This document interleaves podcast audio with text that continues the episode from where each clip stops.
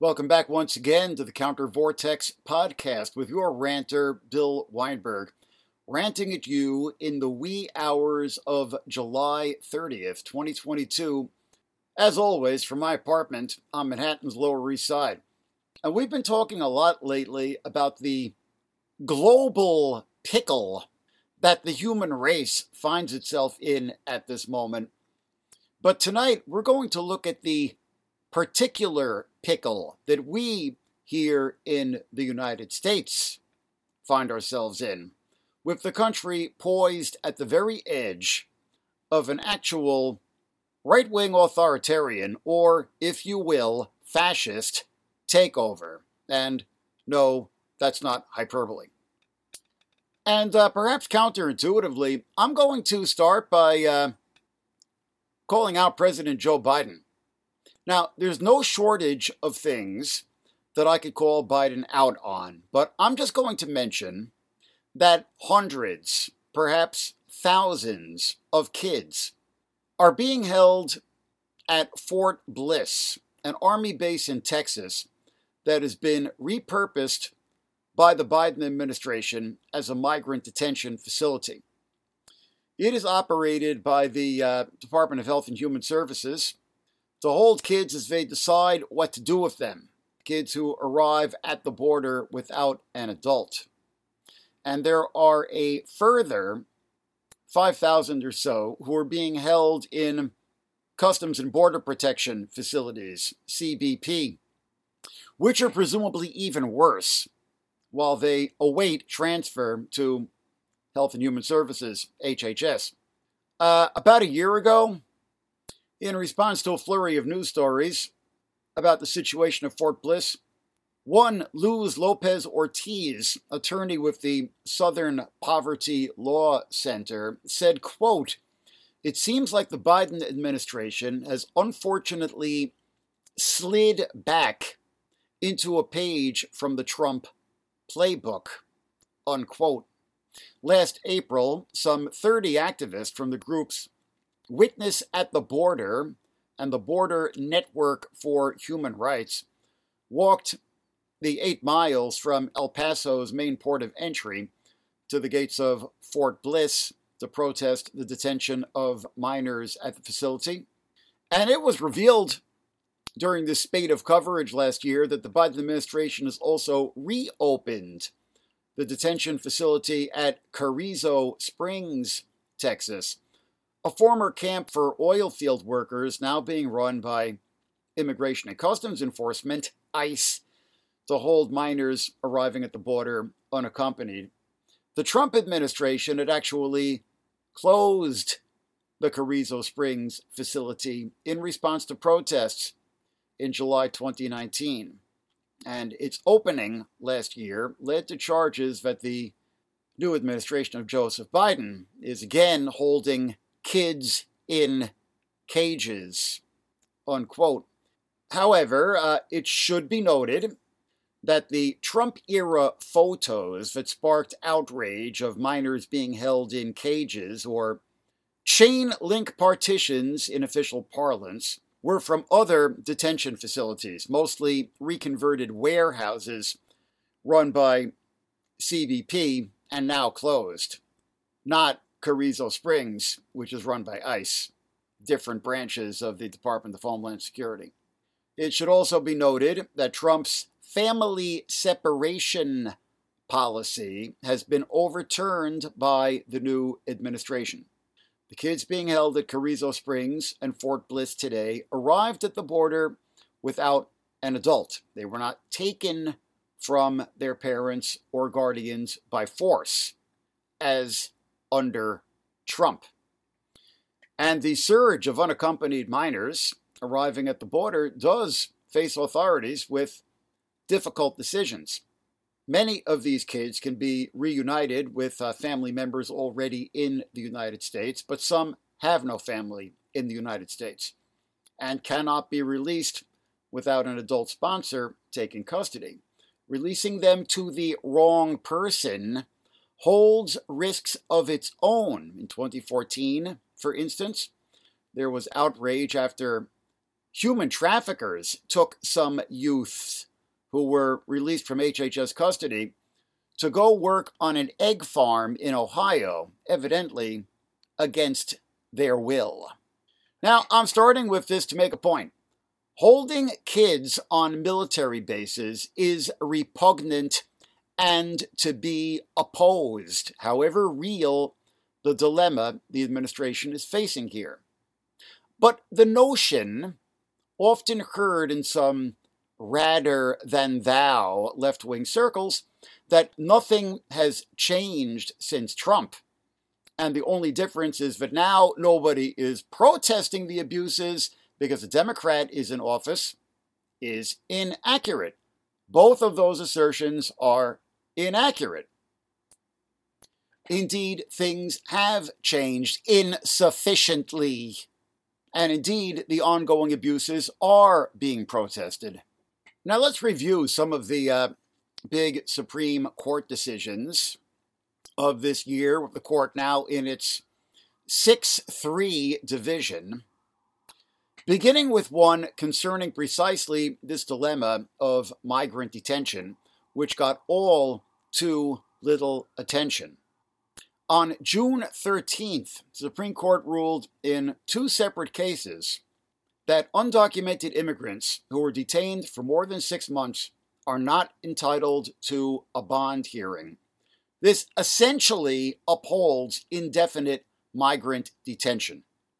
In Johnson versus Arteaga Martinez, only Justice Breyer, who has since stepped down to be replaced by Ketanji Brown Jackson, dissented in part, which is rather disturbing and is more criticism for our side, so to speak. Near unanimous court. Now, they ruled on the uh, basis of statutory authority rather than constitutionality, but it strikes me as blatantly unconstitutional on the basis of habeas corpus. I'm kind of having a hard time getting my head around how there could have been a near unanimous bad decision like this. In the other case, on the same matter or related matter, decided that same day, Garland versus Aleman Gonzalez, the court split 6 3 along the predictable lines. And that one specifically concerned the question of whether migrants detained without a bond hearing for longer than six months are entitled to injunctive relief. So, a somewhat more far reaching decision. Another immigration related case on July 21st, the Supreme Court temporarily blocked a Biden administration immigration policy that would have stopped deportations unless the non citizen is perceived to be a threat to national security, public order, or border security. This was a uh, 5 4 order, with Amy Coney Barrett surprisingly joining the court's three liberals, uh, denying the Biden administration's application to reinstate the policy after a lower court had ruled against the administration and a challenge brought by Texas and Louisiana. Then there was the one good decision among the many monstrous decisions of the past months on June 30th, the Supreme Court rejected a challenge to uh, the Biden administration's efforts to end the so called Remain in Mexico policy, officially known by the rather Orwellian moniker, the Migrant Protection Protocols, the Trump era immigration program that forces asylum seekers arriving at the border to await approval in Mexico for their asylum claims. Biden's effort to overturn it was challenged by Texas. And in the 5 4 decision in Biden versus Texas, Justices Roberts and Kavanaugh joined with the uh, three liberals on the court. Again, the only good decision we saw this year.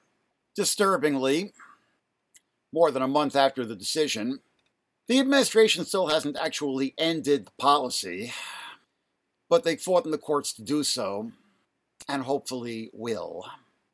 All right, then let's uh, move on to other matters that the Supreme Court has ruled on.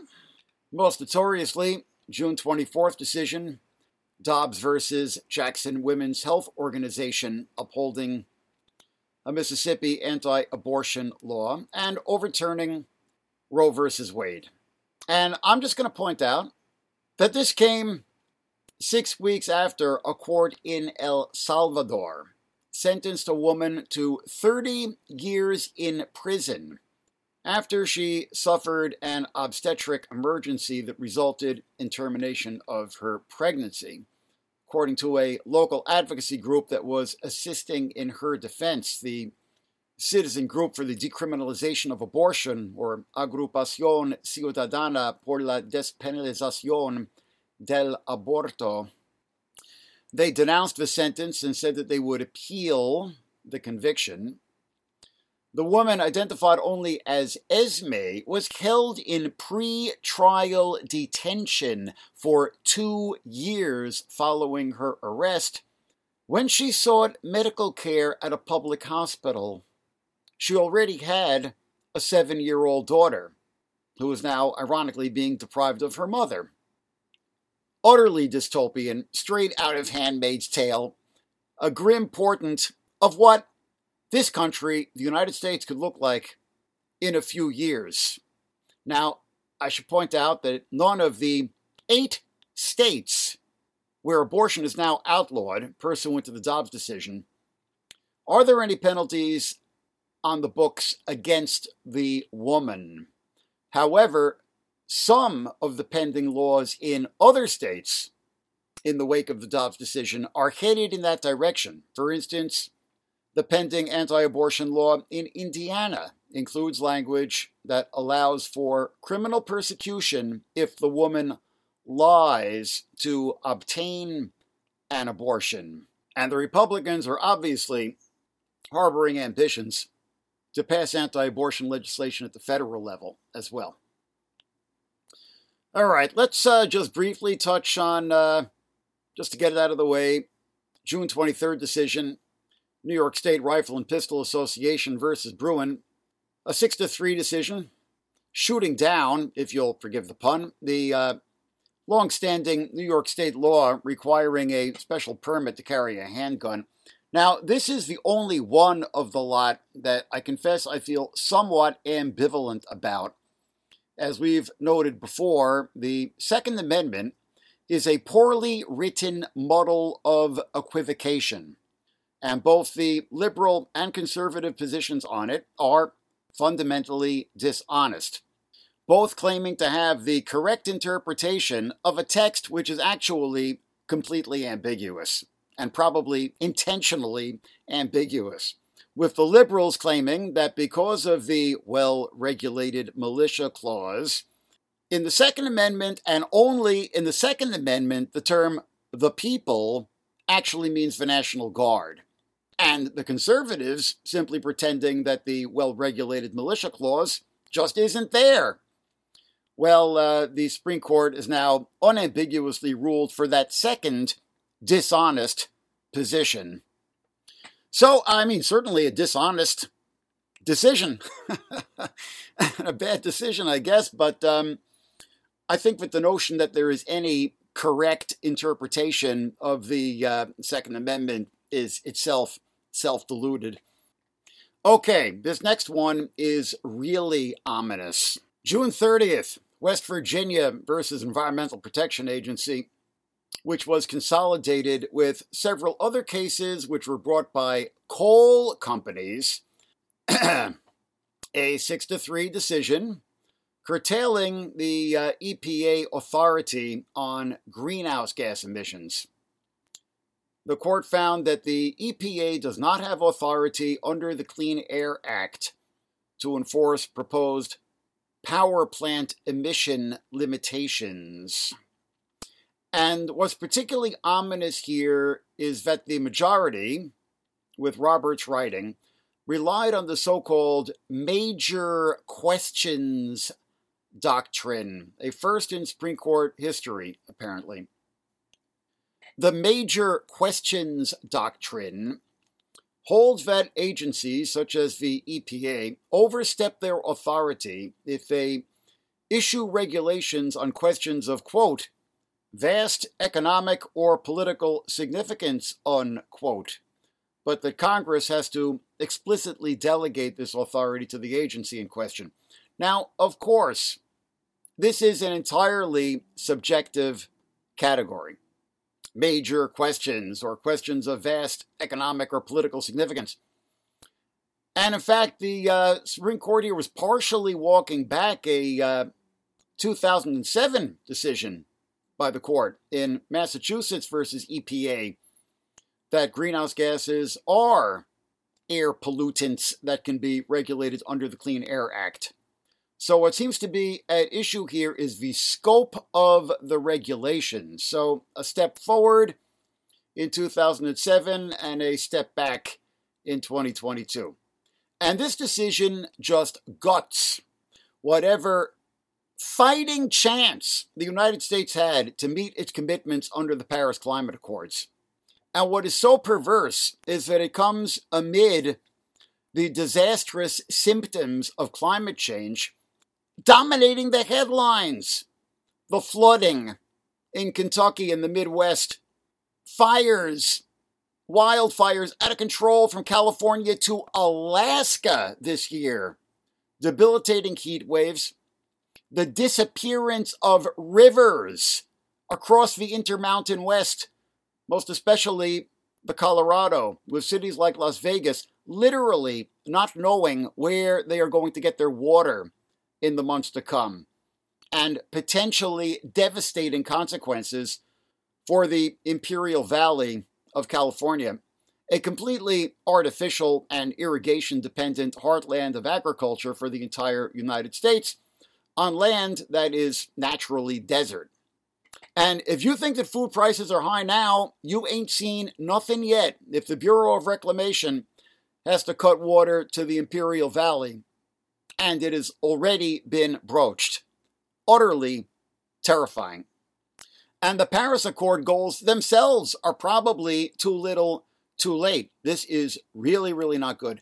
And what's particularly sinister and ominous about this case is that it was brought against the Obama administration's so called Clean Power Plan, which is long dead. It was killed by Trump and not revived by Biden. So West Virginia and the coal companies pursued this case to establish a precedent for the major questions doctrine, which can be applied to several other pending cases. And here I'm quoting from a uh, report from the Congressional Research Service on the decision. Quote, Meanwhile, litigants and judges have invoked the major questions doctrine in other environmental lawsuits, including challenges to vehicle greenhouse gas emission standards, the scope of federal jurisdiction under the Clean Water Act, and federal agencies' use of estimates of the social cost of greenhouse gas emissions in their regulatory processes. End quote. So, again, this is just the beginning. And this decision potentially portends an effective end to environmental regulation entirely. Just ominous as all get out. Okay, in another case of um, a step back after a step forward, June 29th, Oklahoma versus Castro Huerta, the Supreme Court ruled that the state of Oklahoma can prosecute non Native Americans who commit crimes against Native Americans on tribal territory. This decision limits the 2020 McGirt versus Oklahoma ruling, in which the Supremes held that uh, much of eastern Oklahoma was still Creek indigenous sovereign territory and that the state could not prosecute crimes committed by Native Americans within those boundaries. So, here, a bad decision walking back, in part, a previous good decision. Okay, here's another one that uh, a lot of you probably missed. Way back on March 3rd, the Supreme Court ruled in U.S. versus Zubaydah, finding that the so called state secrets doctrine prevents Guantanamo Bay detainee Abu Zubaydah from seeking information about the CIA black site facility in Poland where he was tortured. And again, disappointingly, Breyer wrote for the majority on that decision. But all of that is a mere prelude to what may be coming next when the court's next term begins in the fall. To quote Bachman Turner Overdrive, you ain't seen nothing yet. Once again. Now, uh, follow this. The Supreme Court has agreed to hear Moore versus Harper, a challenge to the congressional maps in North Carolina that could overturn 200 years of election law in this country. Members of the state legislature are urging the Supreme Court to reinstate the map that they drew and that the North Carolina courts had struck down as unconstitutional. And they are invoking what is known as the Independent State Legislature Theory, or ISL, which claims that the U.S. Constitution gives state legislatures the power to regulate federal elections without checks from other state officials or from the state's constitution. This could set a precedent that goes far beyond congressional redistricting. Voting rights advocates are warning that the case could help Republican state lawmakers subvert the 2024 presidential elections, using ISL, for instance, to create false slates of electors pledged to Trump or whoever the Republican candidate is. And this comes just as the congressional hearings on the January 6th insurrection have revealed that Trump and his strategists were openly discussing this idea in 2020 and actually used the term fake electors, albeit in quotation marks, in their emails to one another. Particularly at issue are emails of Jack Wilenchik, a Phoenix based lawyer who helped organize the pro Trump electors in Arizona in a uh, December 8th, 2020 email to a um, advisor for the Trump campaign. And Trump is obviously about to declare his candidacy. And his supporters in state Republican parties across the country are laying the groundwork for such shenanigans in 2024, more or less openly under their perverse slogan, Stop the Steal. The Republican Party is getting more radicalized by the minute. The Republican Party of Texas party platform just adopted language calling homosexuality an abnormal lifestyle choice and calls for a referendum on Texas's secession from the Union, presumably in the event of a Democratic victory in 2024. Then there's the open alliance between the Republican Party and resurgent European fascism. If there's a, you know, a, a GOP flirtation with Vladimir Putin, there's now practically a formal alliance with Hungary's Prime Minister Viktor Orban, who is now being censured by the European Union for anti gay legislation and for shutting down the opposition media. He actually spoke at the Conservative Political Action Conference, CPAC, which was held in Budapest back in May.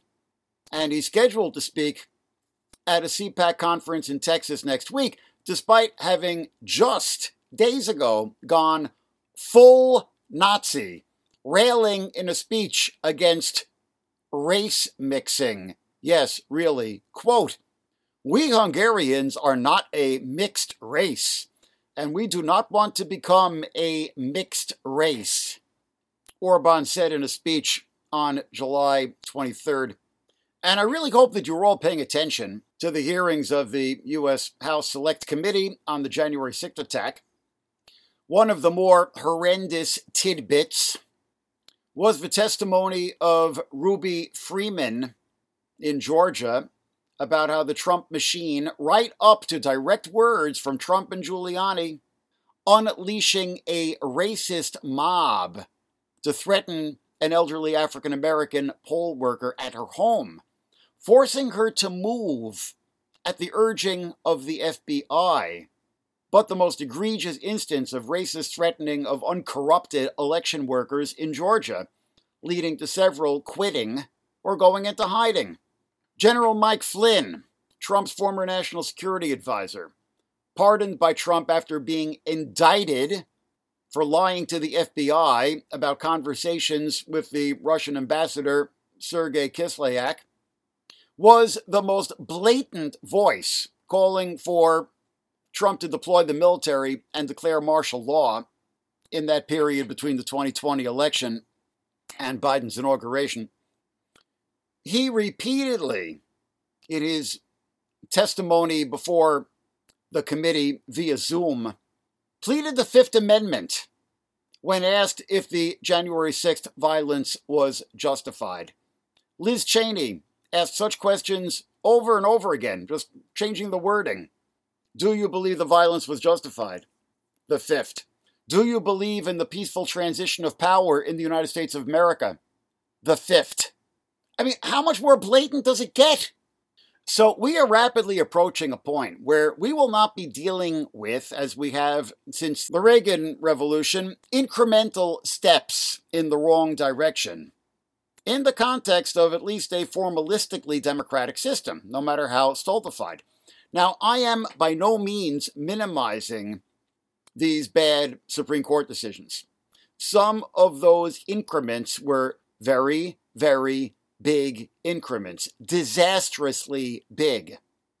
But we are poised to go over the edge into something qualitatively more disastrous, something qualitatively worse. What we witnessed in January 2021 was an attempted coup, and they are laying the groundwork to do it again in 2024 openly. And this time, having learned from their mistakes and doing it more methodically.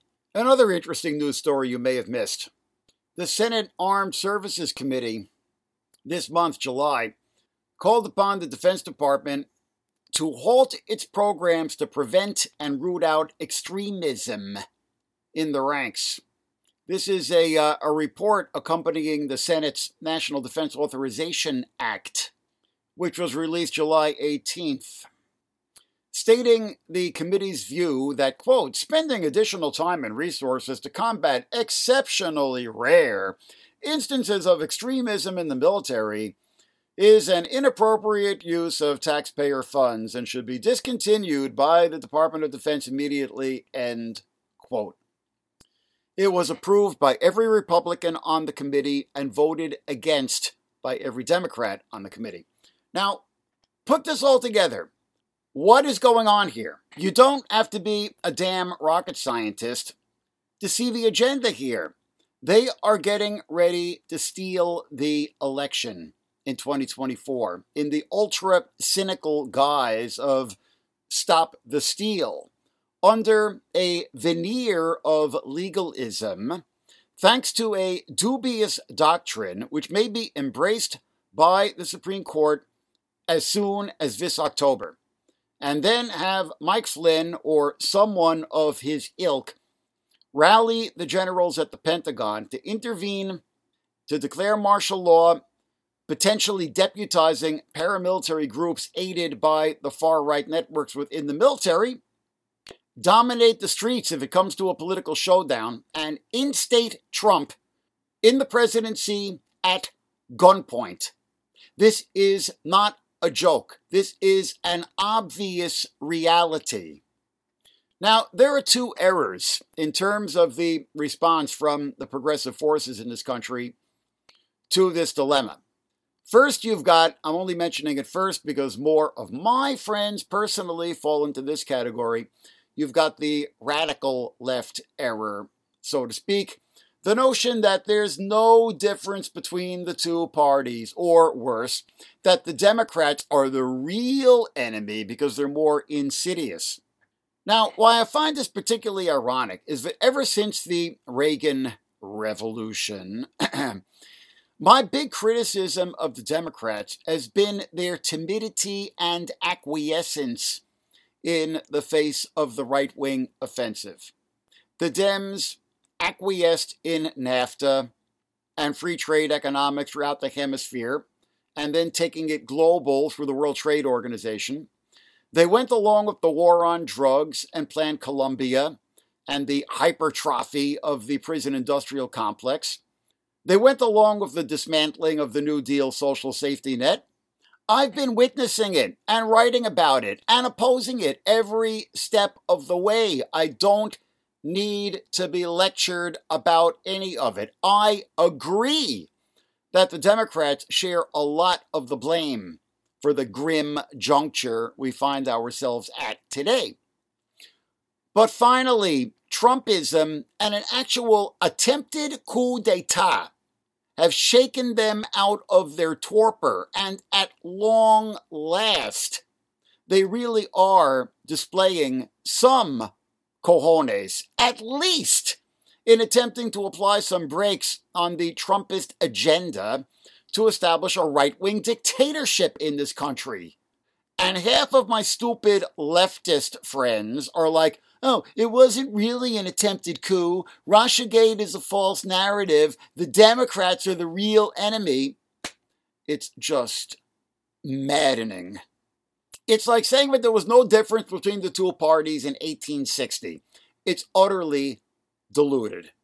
Then you've got the, uh, you know, the moderate left or liberal left error of indicting Trump and relitigating January 6th is only going to further polarize things. Maybe if we just let bygones be bygones, the Republicans will just chill out. Again, so utterly, utterly deluded this is the appeasement argument, the same which is made by those who are urging the Ukrainians to capitulate to Putin in the name of peace. It is way too late for that. Any appeasement will only be seen as weakness and exploited. Trumpism must be utterly defeated, and especially Given how they fetishize power and success, the only way to defeat Trumpism is to actually defeat it, not to appease it.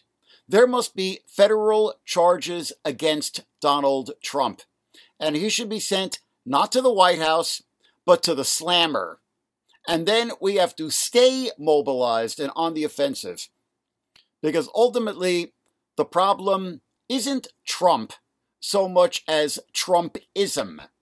And the candidate in 2024 may not be Trump himself, but a DeSantis or a Mike Pence, who would perhaps lack Trump's swagger, which appears in the eyes of his worshippers as charisma, but maybe more of a strategic actor and less of a blunderer.